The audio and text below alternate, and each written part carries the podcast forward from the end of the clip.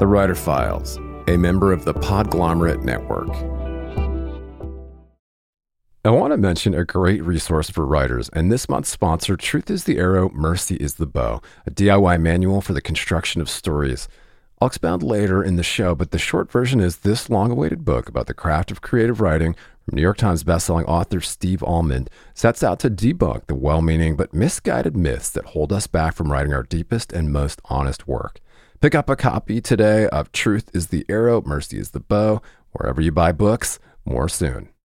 Greetings, scribes. I have got some exciting news to share. The Writer Files now has an exclusive Patreon community where subscribers will get exclusive access to uncut ad free interviews, a writer's happy hour, bonus breakdowns, and content from productivity and publishing experts each month. In the meantime, just head over to patreon.com slash the writer files. It's free to join Patreon to get a preview and you can upgrade anytime. That's patreon.com slash the writer files. Help us start something special. Rainmaker FM.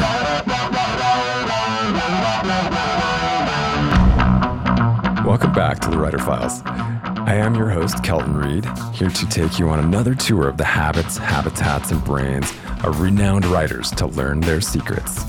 Before kicking off the next season of the show, I wanted to share with you some highlights from past seasons. I don't want to shortchange the most recent interviews with inspiring guests like Jay McInerney, the 80s defining author of Bright Lights Big City, Stephanie Danler, the best selling author of Sweetbitter, uh, the co founder of Wired Magazine, Kevin Kelly, or how neuroscientist Michael Grybko defined writer's block for us. But I do want to dig into the archives with you and pull out a few of my favorites from a handful of the over 40 authors the Writer Files have cross examined to learn how they keep the ink flowing, the cursor moving, and avoid writer's block. You'll find links to these shows in the show notes, and past episodes are always easy to find in the archives of your favorite podcast app, in iTunes, or at writerfiles.fm. And if you're a fan of the Writer Files, click subscribe to automatically see new interviews when they pop up.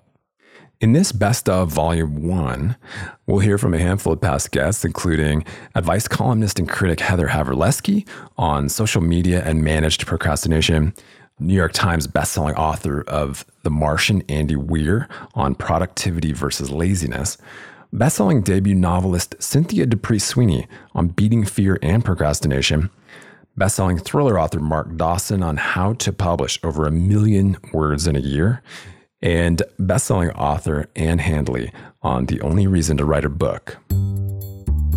This episode of The Writer Files is brought to you by Audible. I'll have more on their special offer later in the show, but if you love audiobooks or you've always wanted to give them a try, you can check out over 180,000 titles right now at audibletrial.com slash rainmaker. This episode of The Writer Files is also brought to you by Digital Commerce Summit – We'll have more about that unique event for digital entrepreneurs later in the show. But you can check out rainmaker.fm slash summit for all the details on an amazing educational and networking event. First up is an excerpt from how advice columnist and author Heather Havrilesky writes from May 2016. Heather is New York Magazine's Ask Polly advice columnist, and she stopped by the show to chat with me about her process and the many hats she's worn over her 20 year career as a critic, cartoonist, columnist, and essayist. The author's most recent book, How to Be a Person in the World, is a collection inspired by her popular advice column that comedian Patton Oswalt called Required Reading. Check out a few minutes of our chat where we get into why social media can help with a writer's solitude, the upside of managed procrastination, and how to harness the power of the editing process. It sounds like you are a writer who kind of leans into procrastination and, and allows for that um, to assist your creative process. But uh, do you have any other kind of tips for beating the dreaded procrastination? I need better tools for avoiding procrastination myself.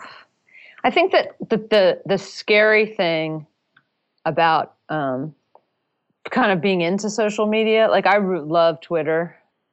I'm on Twitter. I, you know, I go through stages. Sometimes I'm I just avoid it very effectively for um, weeks on end, and then other times I just I have another thing to tell Twitter. this is so stupid. Um, it's you know even though it's it feels really dumb you know it feels dumb cumulatively it's just like what am i doing? Why? Um, it, it, it does actually kind of get your juices flowing if you feel like it's just like anything like um I, I imagine having a podcast it's almost like you kind of develop a, a a relationship to your imagined listeners in a weird way. Um, uh, and having a column is a little bit like that. Tw- twitter's Yeah. a little bit like that and it's sort of like it's it's as if you're talking to yourself kind of like oh you know Yeah. brainstorming your own stuff in a vacuum. Because I mean, as a writer, and this is like something I think everyone can relate to. You you sit at your desk. I mean, it's it's pretty seductive to have a portal into accessing other writers and interesting people and smart people and different kinds of people Yeah. around the world. Like, I mean, I, I know I'm stating the obvious, but I've been writing from home since 1997. Wow. I was much more of a freak before Twitter. I mean, I, it was because I spent a ton of time, especially when I was when I didn't have kids, when I was single, I wasn't married, um, I wasn't dating anyone. For a while, I lived in LA, and I um, I was writing my cartoon for uh, for Suck.com every week, but my schedule was pretty uh, open. And I had, I think I had about two friends in town total, all the people I knew. So, and I, I spent every day alone and every night alone. It was insane. um, I was a very strange shut in. And I didn't, if I had had Twitter, it would have just been a, just a little voice of like, okay, there are other people out there in the world. I mean, I remember walking to the corner store and getting nervous about the way that I said, thank you as I accept change from the guy. I just felt like not interacting with the world at all. Um, yeah.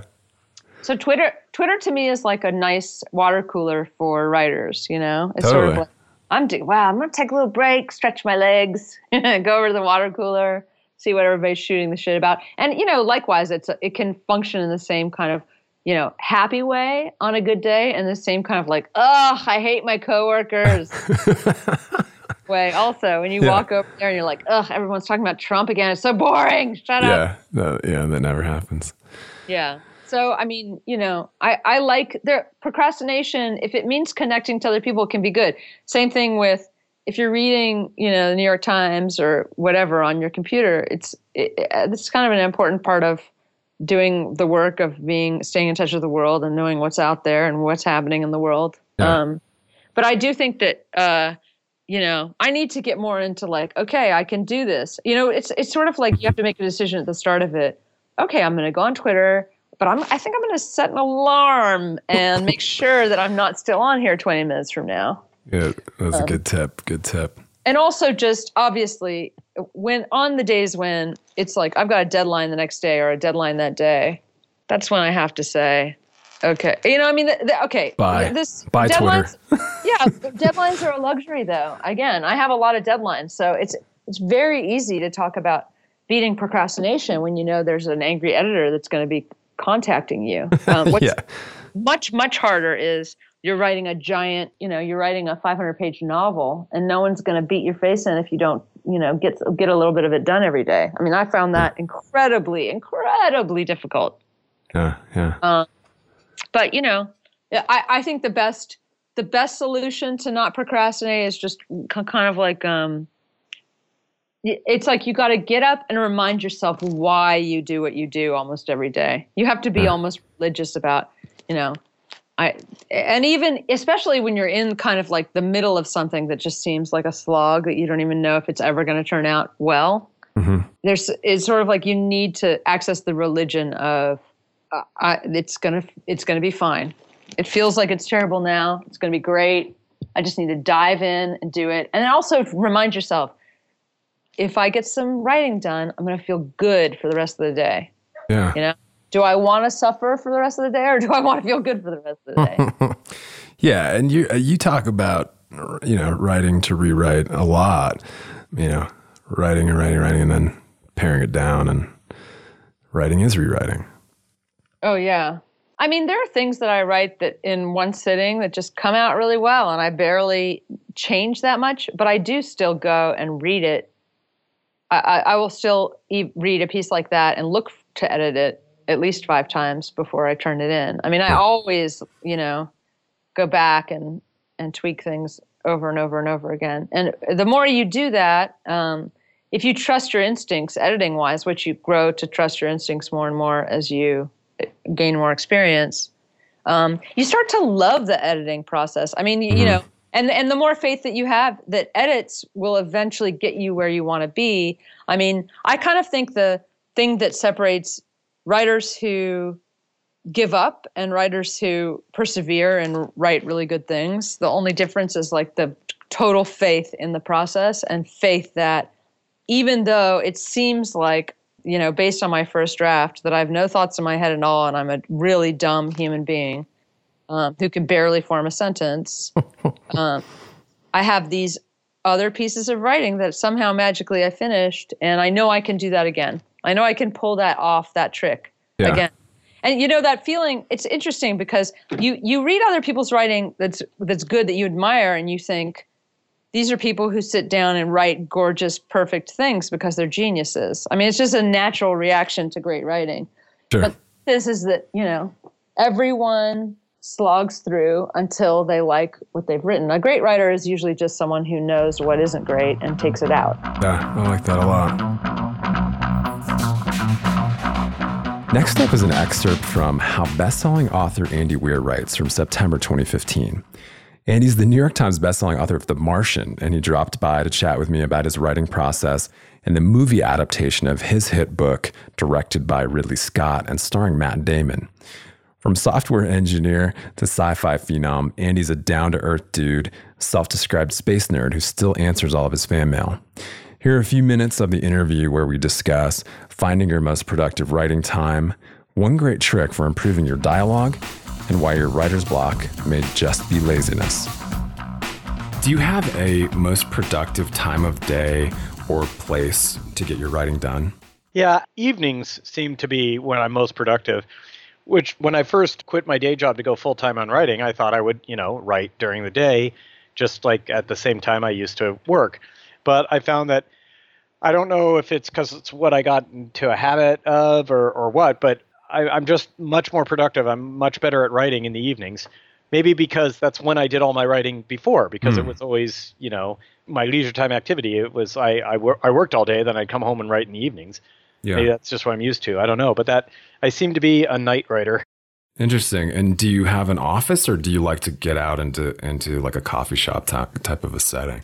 I don't have a home office set up. I've got a desk in the corner of my living room with my computer on it. And that's where I do my writing. I do have a spare bedroom upstairs that I could make into a home office, but it's really hot up there. I don't have central air conditioning in my place, and so I like to be downstairs. As for going out into the world, I, I, can't do that. I need to be alone in a room when I'm writing, or there's just too many distractions. Yeah. I'm kind of a social guy. I'll talk to people. If I'm in a coffee shop, I'll talk to the you know strangers at the de- at the table next to me. You know, and even worse, when I'm writing, when I'm doing dialogue, I really want to say the dialogue out loud to see how it flows, to see how it works. You know what I mean? Yeah, good trick. So I'll do the, I'll actually, I will say a conversation, I'll, both parts of a conversation or whatever.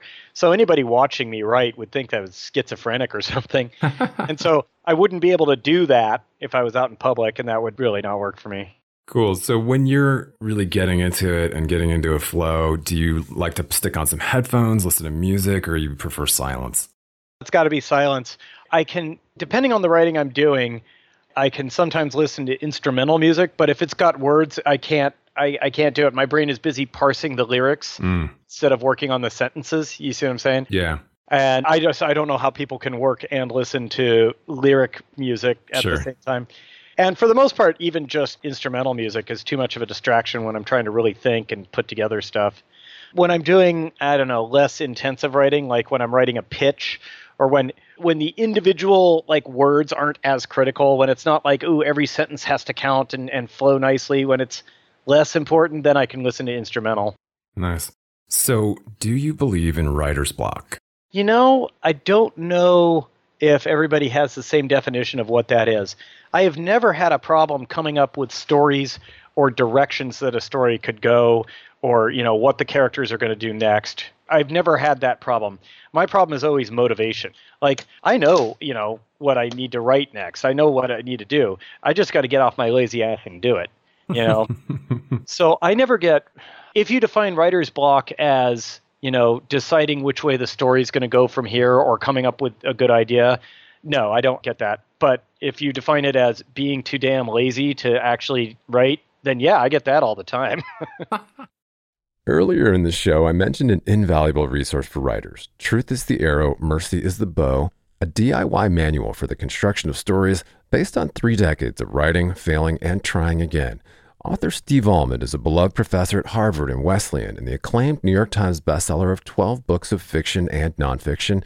And in Truth is the Arrow, Mercy is the Bow, Steve employs the radical empathy he displayed as a co host of the Dear Sugars podcast with Cheryl Strayed, where they explored the joys and trials of storytelling to explode myths that hold us back from writing our deepest and truest work. The book includes chapters on plot, character, and chronology, but travels far beyond the earnest intentions of most craft books. It also includes writing prompts to generate new work. Pulitzer Prize winning author Richard Russo called it one of the best books on writing he's ever read, and also the funniest. Pick up a copy of Truth is the Arrow, Mercy is the Bow, a DIY manual for the construction of stories, wherever you buy books, and add it to your TBR today. And just a quick aside to revisit the exclusive Writer Files Patreon community where subscribers get access to uncut ad free interviews, a writer's happy hour, bonus breakdowns, and a lot more. I know that for serious writers, it can be more distracting than ever to cut through the noise, stay productive, and home in on what's happening in the publishing industry. Over eight years, we've provided a looking glass into the habits of professional writers and publishing industry insiders. And as your humble host, I've decided to launch a membership based Patreon for serious scribes to cut through the noise, swap tips and tricks, and hang out with like minded peers. Just head over to patreon.com slash the writer files for bonus writing resources, monthly episode breakdowns, writer's happy hour, a community of your peers, ad free episodes, and more.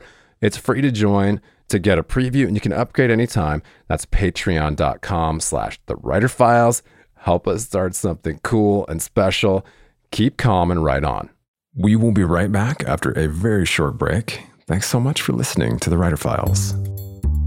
This episode of the Writer Files is brought to you by Audible offering over 180,000 audiobook titles to choose from.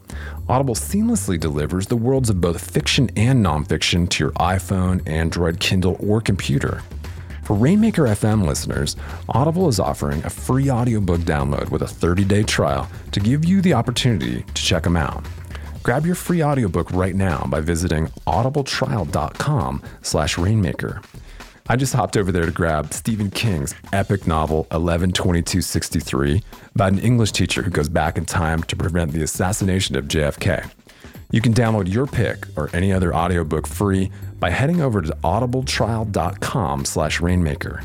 To download your free audiobook today, go to audibletrial.com slash rainmaker.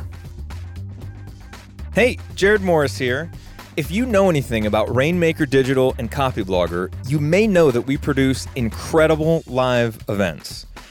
Well, some would say that we produce incredible live events as an excuse to throw great parties, but that's another story. We've got another one coming up this October in Denver. It's called Digital Commerce Summit, and it is entirely focused on giving you the smartest ways to create and sell digital products and services. To get all the details and the very best deal on tickets, head over to rainmaker.fm slash summit. That's rainmaker.fm slash summit.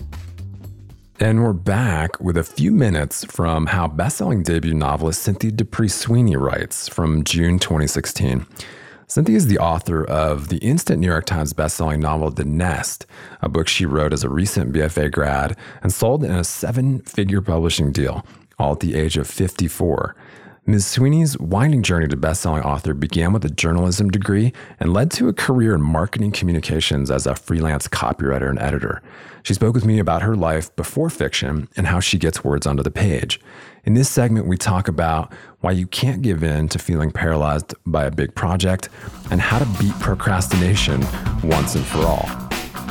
It's interesting that you come from a, a, a journalism background and, and a kind of a marketing and copywriting background, I find that a lot of those of us who have delved into that world, you know, kind of are forced to be organizational in a different yeah, way. Yeah, yeah, Um, definitely. So I'm I'm really curious to know if you felt like kind of some of those tricks of the trade that you learned doing the copywriting thing, which is a is a completely different type of writing, but it it, it definitely Right. uses your brain in some of some of the same ways. Did those hacks and some of those tricks and things that you used in that world help you? Huh, that's an interesting question. I'm not sure that that there was anything specific, like sort of any little tools I had, you know, from the copywriting world that I brought over to the fiction writing world, except I think the idea that, you know, you can't you can't be you can't give in to feeling paralyzed about something. Like if you're writing copy for a client you don't get to say like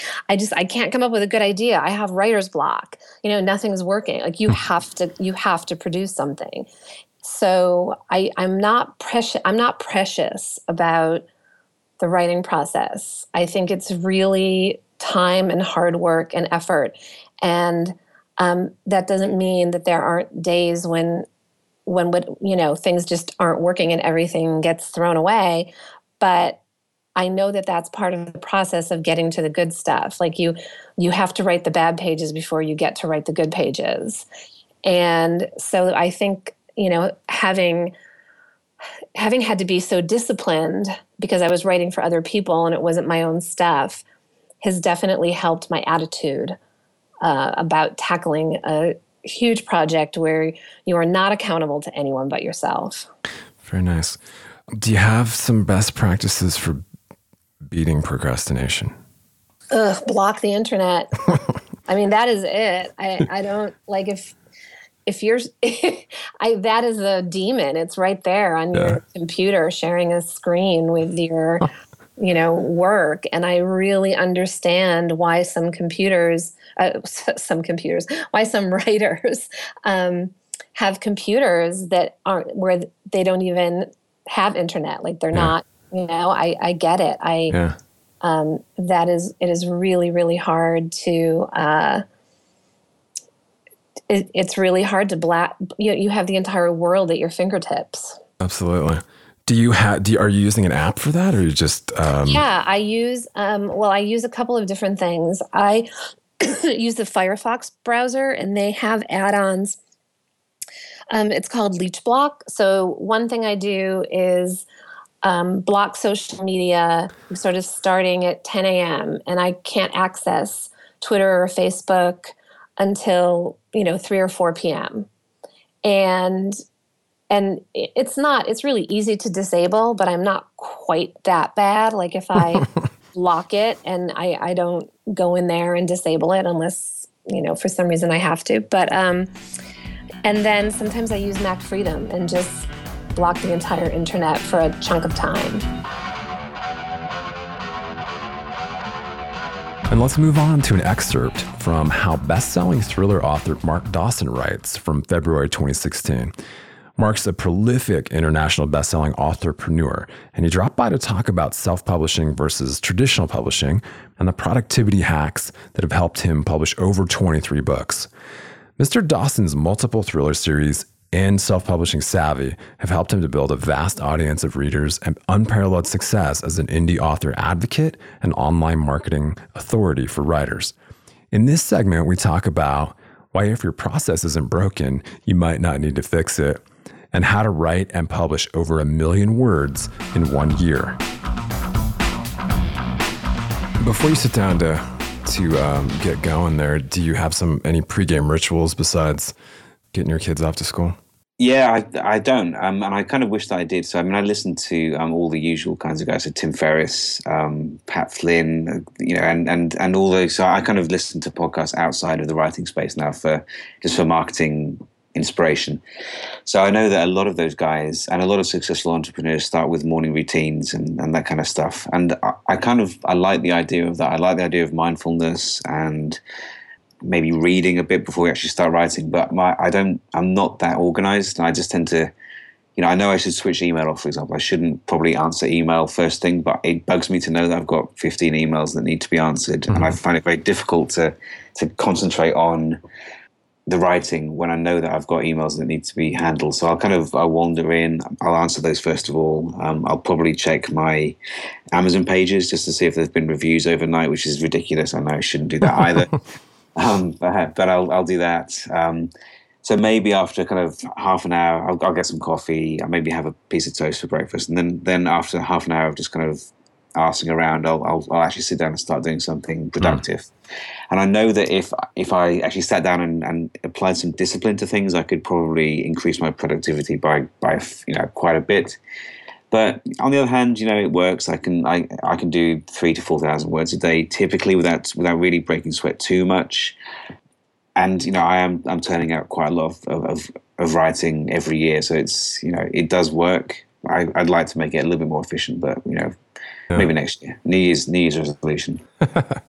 this episode is brought to you by Shopify. Forget the frustration of picking commerce platforms when you switch your business to Shopify, the global commerce platform that supercharges your selling wherever you sell. With Shopify, you'll harness the same intuitive features, trusted apps, and powerful analytics used by the world's leading brands. Sign up today for your $1 per month trial period at shopify.com slash tech, all lowercase. That's shopify.com slash tech. When you need mealtime inspiration, it's worth shopping Kroger, where you'll find over 30,000 mouthwatering choices that excite your inner foodie. And no matter what tasty choice you make, you'll enjoy our everyday low prices, plus extra ways to save, like digital coupons worth over $600 each week. You can also save up to $1 off per gallon at the pump with fuel points. More savings and more inspiring flavors make shopping Kroger worth it every time. Kroger, fresh for everyone. Fuel restrictions apply. Well, I heard you say you you published uh, was it five or six six uh, books in in one year, um, which is really truly impressive.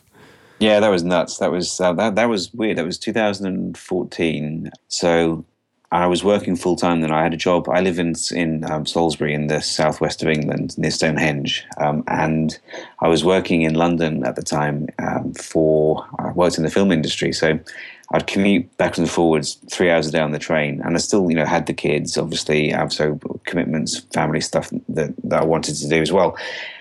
And I managed to write in 2014, or actually published uh, just short of a million words, so more more than the Harry Potter series. Um, wow.